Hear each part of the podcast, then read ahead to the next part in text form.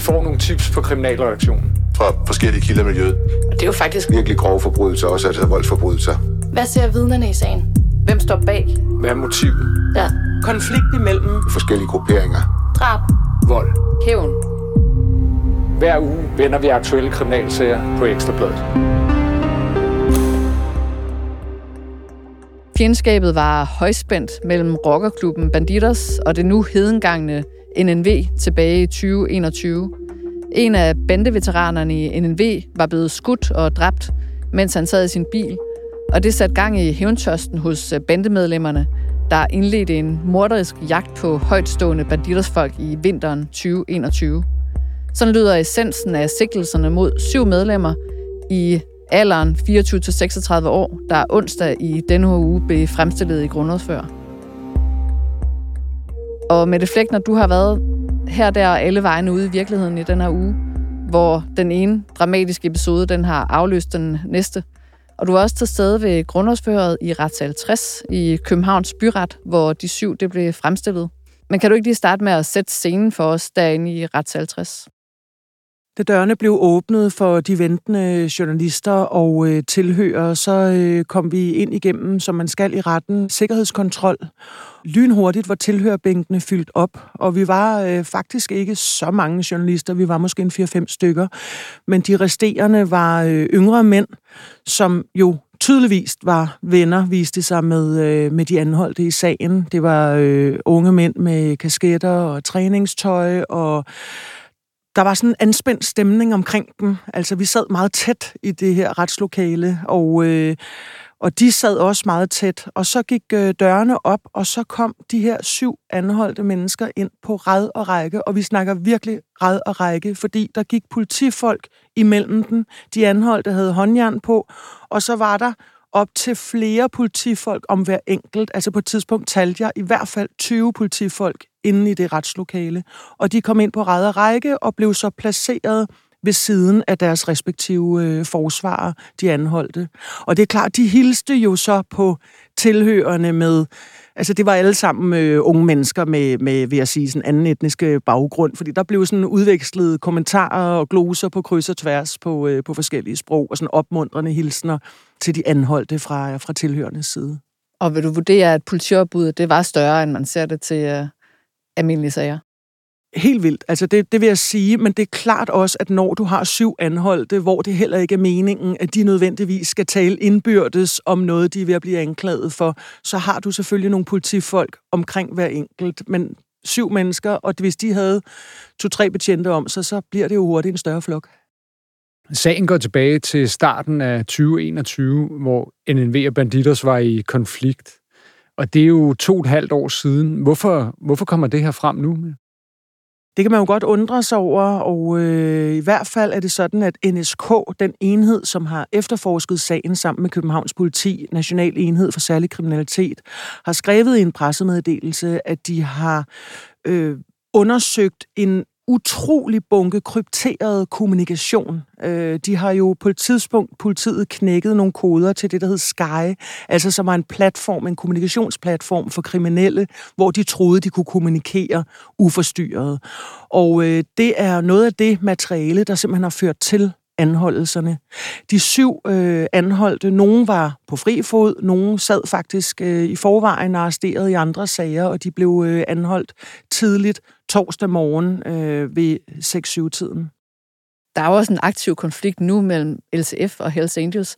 Kunne man ikke også forestille sig, at politiet de også har en interesse i at stå til mod nogle mennesker, som måske formodes at have en øh, aktiv rolle i det miljø? Jo, det er jo ikke usædvanligt at se, at når, når nogle grupperinger er i konflikt, så forsøger politiet at støve alt op, hvad de kan på de her mennesker, for at få dem væk fra gaden, øh, for at dyse konflikten ned. Og NNV, da de blev opløst, var der en del af, af de her folk, som gik ind i HA.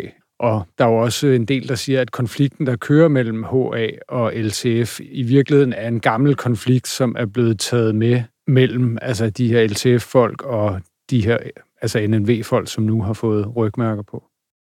Og det er jo klart også, i, bare sådan øh, som kommentar til det, Christian siger, også omkring, at politiet jo uden tvivl er ude og rydde gaderne for potentielle bandekrigere, når der er en konflikt. Det ved vi fra tidligere også. Men det er naturligvis også sådan, at når man hiver syv mennesker ind og anklager dem for noget og beder en dommer om at fængsle dem, så er det dommeren, der skal tage stilling til et mistankegrundlag. Og i den her sag er de syv jo så blevet varetægtsfængslet. Ja, hvad er det, de bliver sigtet for i retten? De er sigtet for drabsforsøg, og øh, det, der er overordnet, det er en meget omfattende sigtelse. Det, det overordnet går ud på, det er, at man mener, at de i vinteren 2021, under den konflikt mellem NNV og Banditers, i detaljer prøvede at planlægge og skyde, øh, dræbe, toneangivende medlemmer af Banditters. Og ifølge sigtelsen skulle det være, som du siger, hævn for et drab på et, en bandefigur fra øh, NNV, som blev skudt og dræbt der i øh, 2021. Og bare lige for at præcisere det, når vi taler om vinteren 2021, så er det starten af året, altså det er i perioden fra... Det er fra januar til marts. Altså man kan sige, at sigtelserne han rummer meget der januar, februar, marts øh, måned.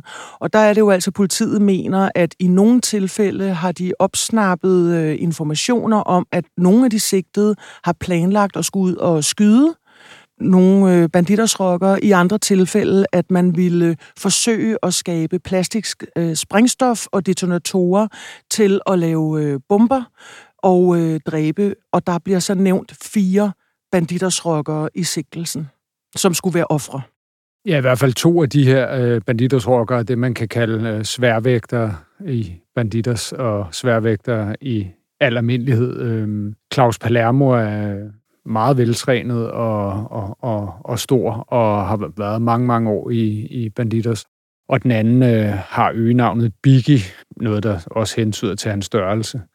Og han har, og jeg er ikke klar over pt. hvad hans status er, men har i hvert fald tidligere været præsident i Banditers næste afdeling. Det tror jeg godt, vi kan konstatere, at han er stadig lokalpræsident i øh, Næstved afdelingen, altså det, der kaldes Westside. Og han har jo også en, en lang historik i øh, banditers øh, bag sig, øh, og også i det kriminelle miljø, kan man sige. Han har jo blandt andet øh, for nogle år siden siddet, hvor han sad på anklagebænken for et drabsforsøg, hvor han øh, blev idømt 11 års fængsel i, i byretten, men, men så øh, blev så frikendt i, i landsretten. Ja, det var jo en, øh, en haspusher fra Satudara, som blev skudt seks gange og blev ramt i armen og ben, benet og, og maven og altså var i livsfare, men, øh, men overlevede.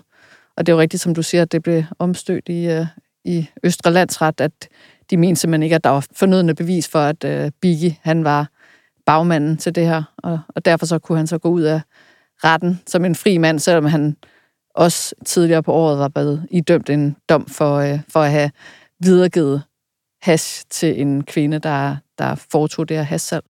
Altså, jeg er, jeg er blank på, hvorfor skulle det lige være dem, og det er ikke noget, der kom frem, i hvert fald i den åbne del af, af grundlovsforhøret. Ja, det eneste, man kan sige, er, at Claus Palermo har en meget altså, aktiv Instagram og, og, og meget aktiv profil på sociale medier, så han rager op i landskabet. Øhm, men Biggie, ja, det gør han jo på ingen måde.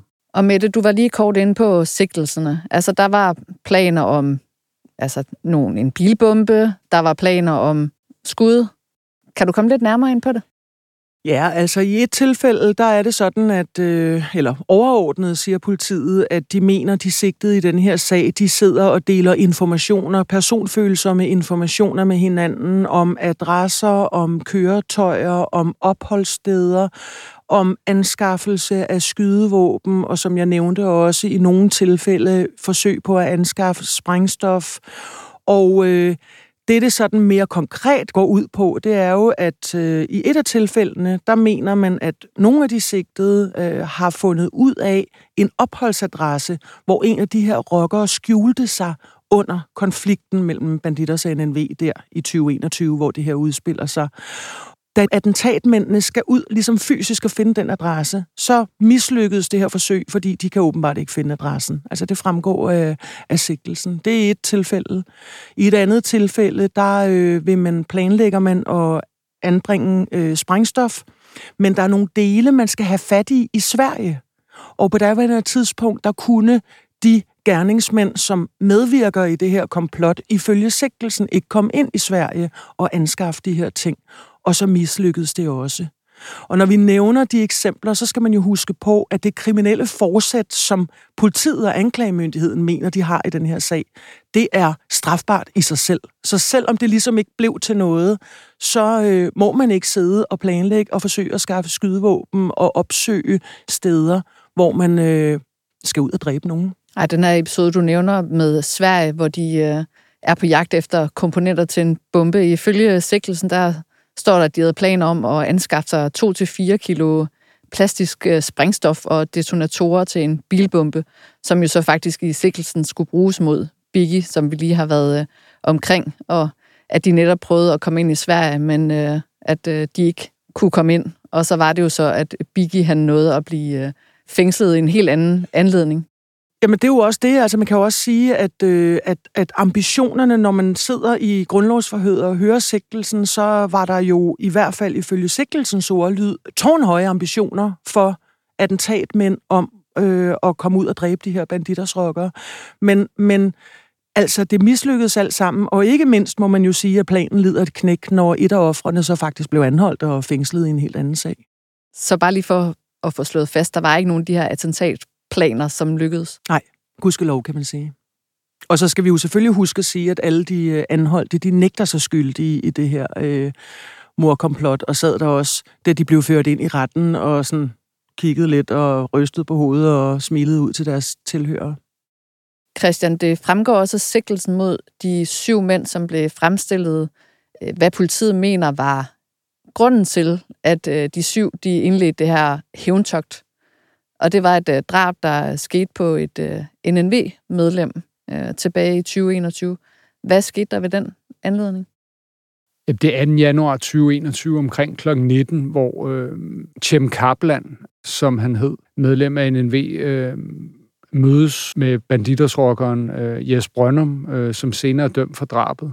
Og ved det her møde, hvor Chem også er flankeret af to andre medlemmer af NNV, øh, går et eller andet galt, så Jes Brøndum åbner ild med, med et håndvåben og, og skyder og dræber øh, Chem Kaplan og sårer en anden af personerne i bilen øh, hårdt. Ja, de sad i en sort Audi på en P-plads. Ja, og det øh, er ligesom det, som antænder denne her øh, konflikt mellem øh, ja, det daværende NLV og, og, og Banditers. Og så siger du, at øh, Banditers medlem Jes Brøndum, han blev idømt øh, livstid. Og så vidt jeg husker, så sagde han, at øh, han handlede i nødværve. Ja, han holdt fast i, at han, øh, at han handlede i nødværve, og han var sikker på, at øh, de her NNV-medlemmer var bevæbnet og, og ville skyde ham, og derfor så øh, valgte han at åbne ild mod dem. Og hvad var det så, der skete i det her miljø efterfølgende? Jamen, det er jo så det, som, som antænder konflikten, og så, så går øh, de her to grupperinger jo i konflikt-mode, øh, og, og så ruller det derfra. Og så skal vi måske lige have med her til sidst, at øh, grundlovsforhøret mod de øh, syv mænd, det øh, varede jo mere end 10 timer, og endte med, at de blev varetægtsfængslet i forløb i 27 dage.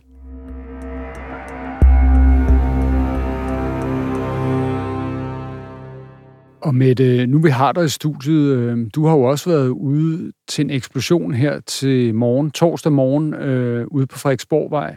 Øh, kan du beskrive, hvad der var sket derude? Politiet og brandvæsenet blev jo alarmeret omkring kl. 03.31, efter der lød et øh, højt brag, eller faktisk flere brag. Øh, det viser, at der var sket en eksplosion i et øh, lokale, som jeg måske vil beskrive som lidt en ligesom en, en lille café eller et lille kaffeklub, øh, der ligger i en øh, stor beboelsesejendom på hjørnet Frederiksborgvej og Rentemestervej. Og vores fotograf havde været derude i flere timer, og øh, jeg kom derud tidligt i morges, og der var det sådan, at de store glasvinduer var ligesom trykket ud af deres rammer i den her lille café-kaffeklub, øh, og der var øh, kriminalteknikere, der gik og undersøgte for spor. Jeg talte med et, øh, et par, der bor i den her ejendom. Det er en meget stor ejendom, hvor der bor mange børnefamilier. Øhm, og øh, de fortalte i hvert fald, at de havde hørt i første omgang to små brag, eller mindre brag, som de blev vækket af, og så kom der et stort brag. Og det var simpelthen sådan, at øh, værelserne i deres lejlighed, de, øh, de vibrerede, og øh, de blev virkelig bange og kontaktede så politiet, der, øh, der rykkede ud. Ved de noget om, hvad det er for en øh, klub, der er dernede i stueetagen? Nej, men altså, vi hører om fra folk, at det er ligesom øh, en, øh, et, øh, det er et, et, et mindre erhvervslokale, der ligger ved siden af ejendommens øh, beboerlokale, fælleslokale, og øh, der var nogle beboere, der sagde øh, til mig, at de sådan hele tiden har gået og håbet på, at der kom et lille lækkert øh, takeaway-sted eller, eller noget andet, men det har ligesom været et lille en lille beskrevet lidt som et, et lokale, hvor der står, det kan man også se, cafémøbler derinde, men det er ligesom ikke sådan en helt åben café, hvor man bare går ind, men, men hvor der sidder nogle mænd og drikker noget kaffe og ryger øh, nogle cigaretter sammen. Men er det et sted, hvor der tidligere har været ballade? Jeg hørte ude i, øh, i området, og øh, vi skal naturligvis understrege, at vi ikke ved, om det hænger sammen med, øh, med denne her eksplosion, men at der for nogle uger siden har været en episode, hvor der bliver slået på ruderne med en jernstang, og hvor at der bliver set øh, en løbe fra stedet og en bil med nogle andre i, der ligesom forfølger denne her person. Øh, og siden har der egentlig været ganske roligt omkring øh, det lokale siden den anden begivenhed. Men om det hænger sammen, eller om det bare, hvad det har bundet i, det ved vi jo ikke rigtigt endnu. Vi har forholdt øh, Københavns politi den her episode, og de bekræfter jo, at de øh, 13. September, altså natten til den 13. september, blev kaldt til en adresse der på øh, Frederiksborgvej, hvor vidner havde hørt nogle høje brag. Og så siger de også, at der var en rude, der blev knust i en dør, og at flere personer var blevet set løb fra stedet og så oplyser de, at der ikke er nogen anholdte i sagen. Så vi ved ikke, altså punkt et ved vi ikke, om den episode har noget at gøre med den eksplosion, vi har haft her øh, tidligt i morges. Og vi ved sådan set heller ikke, om den eksplosion, der var i morges, øh, hænger sammen med andre eksplosioner, der har været i forbindelse med øh, den konflikt, der huserer i øh, København. Ja, der tænker du på altså den eksplosion, der var foran Hells Angels klubhus på Svanevej, øh, som ikke ligger så langt derfra. Øh, og det var der jo også nogle af dem, du talte med derude i området, som henviste til. Præcis. Altså flere beboere sagde, dem der var vågne, at, at øh, det var jo slet ikke et brag, som var af den kaliber over fra øh, Hells Angels på Svanevej. Fordi det hørte de godt, og det var af en helt anden type. Der var en beboer, der sagde, øh, eksplosionen ved Hells Angels var meget mere sådan rungende dyb end denne her eksplosion i, øh, i lokalet, som godt nok var høj. Men jeg må også sige, at der var faktisk adskillige beboere, jeg talte med, som havde sovet glimrende hele natten, og overhovedet ikke havde hørt denne her eksplosion. Og der er jo altså ingen, der er kommet til skade ved eksplosionen. Og det, som politiet de siger, det er, at det er for tidligt at sige, om den her hændelse den kan være en del af den aktuelle konflikt mellem de to grupperinger, der er i konflikt lige nu, men at det selvfølgelig er noget, de forsøger at kortlægge.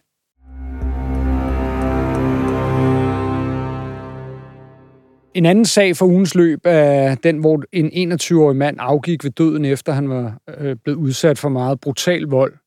Øh, vi talte også om sagen i afhørt den 3. oktober, men der er sket en del udvikling i den siden da. Øh, Mette, du var allerede på sagen i starten, hvor politiet var talstærkt til stede omkring øh, Pilesvinget i Brøndshøj. Øh, og du var også øh, i retten på Frederiksberg, hvor en 19-årig mand blev fremstillet for drabsforsøg. Hvad blev han sigtet for, og, og hvad skete der i den forbindelse?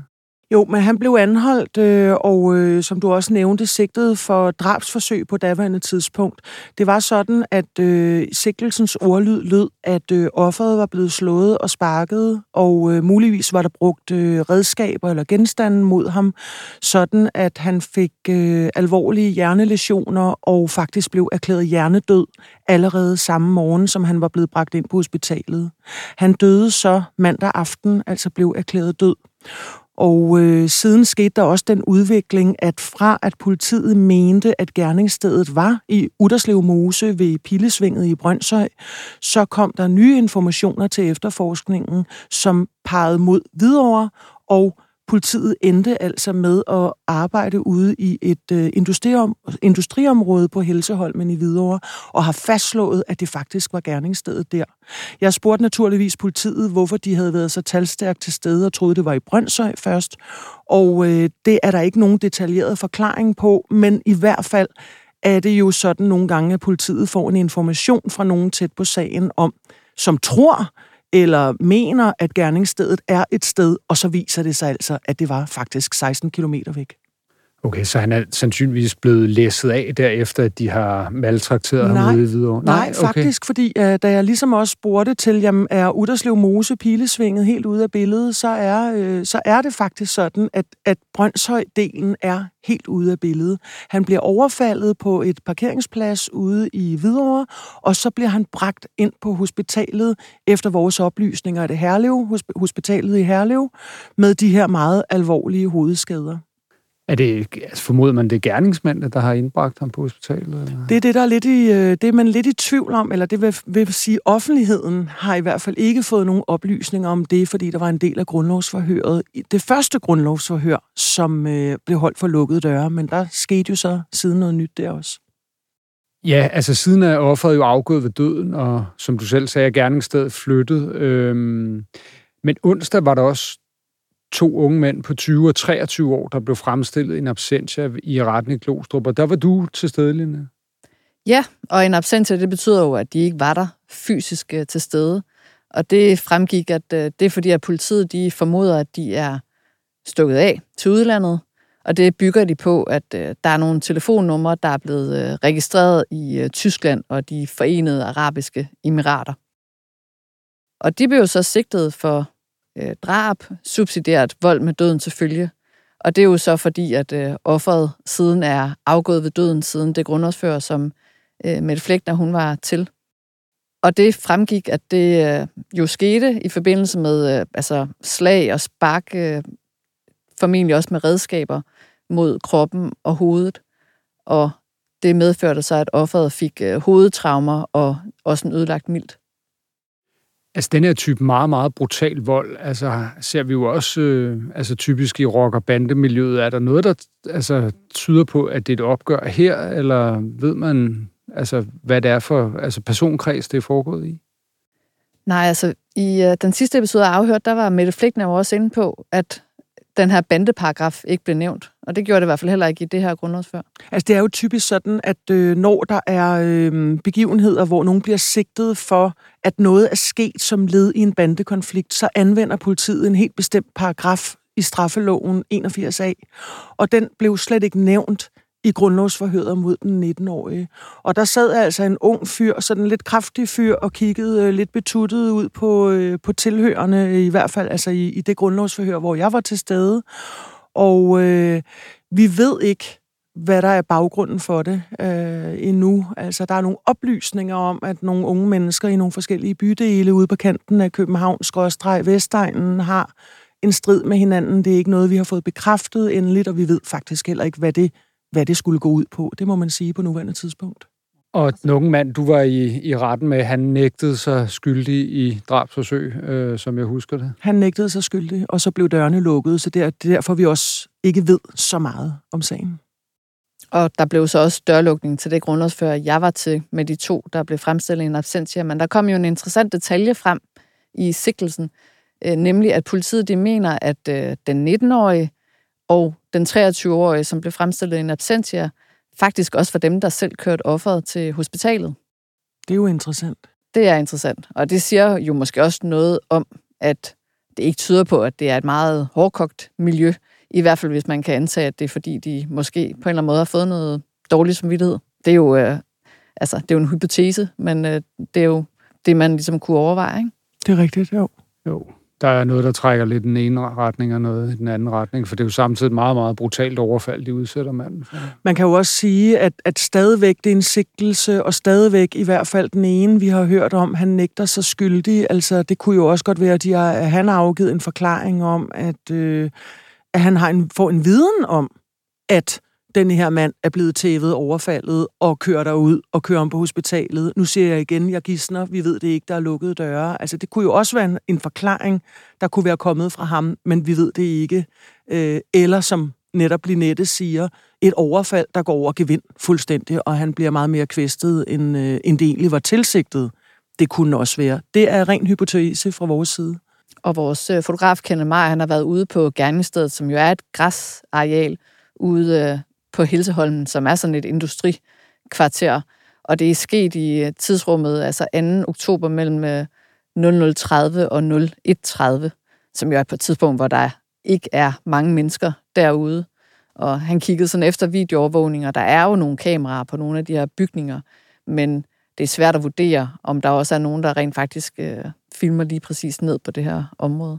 Jeg sad og tænkte på, Linette, da du siger, at du var til grundlovsforhør, og de her to mennesker måske er flygtet til udlandet, altså dem, som er blevet fængslet i en absentia. Kunne man forvente, at politiet måske så simpelthen går ud og efterlyser dem med, med navn og billede? Ja, det er jo et godt spørgsmål. Altså, de blev jo faktisk beskyttet med navneforbud, og okay. jeg protesterede mod navneforbuddet, og sagde også, at øh, nu er der tale om øh, to mænd, der bliver øh, fremstillet i en absentia, og kunne man for, formode, at de godt vidste, at politiet øh, var øh, på jagt efter dem, at de var eftersøgt. Ja, det kom ikke frem i grundet for, dommeren valgte så at øh, beskytte dem med navneforbud. Så man kan i hvert fald sige, at hvis det er et øh, skridt, politiet vælger at tage, så skal navneforbuddet jo ophæves. Det er jo helt... Sk- ja, undskyld. Altså, når, når, det er bare sådan øh, helt... Altså, du har to mænd, som nu er mistænkt for et dødeligt overfald, og man har en formodning om, at de er flygtet, og så retten beskytter dem med et navneforbud. Så hvis politiet siger, kære offentlighed, nu vil vi gerne finde dem her, så skal de gå til retten og bede om at få ophævet navneforbuddet. Ja, undskyld, det var min personlige betragtning. Det synes jeg er virkelig et fjollet navneforbud. Ja, altså anklageren havde jo også mulighed for at kunne protestere mod øh, forsvarens begæring, men det gjorde han i hvert fald ikke. Det bliver spændende at følge sagen fremadrettet i hvert fald, øh, og det vil vi gøre her i Afhørt. Øh, I skal have tak, fordi I kom, og I skal have tak, fordi I lyttede med, og tak for Rasmus Søgaard for at producere programmet.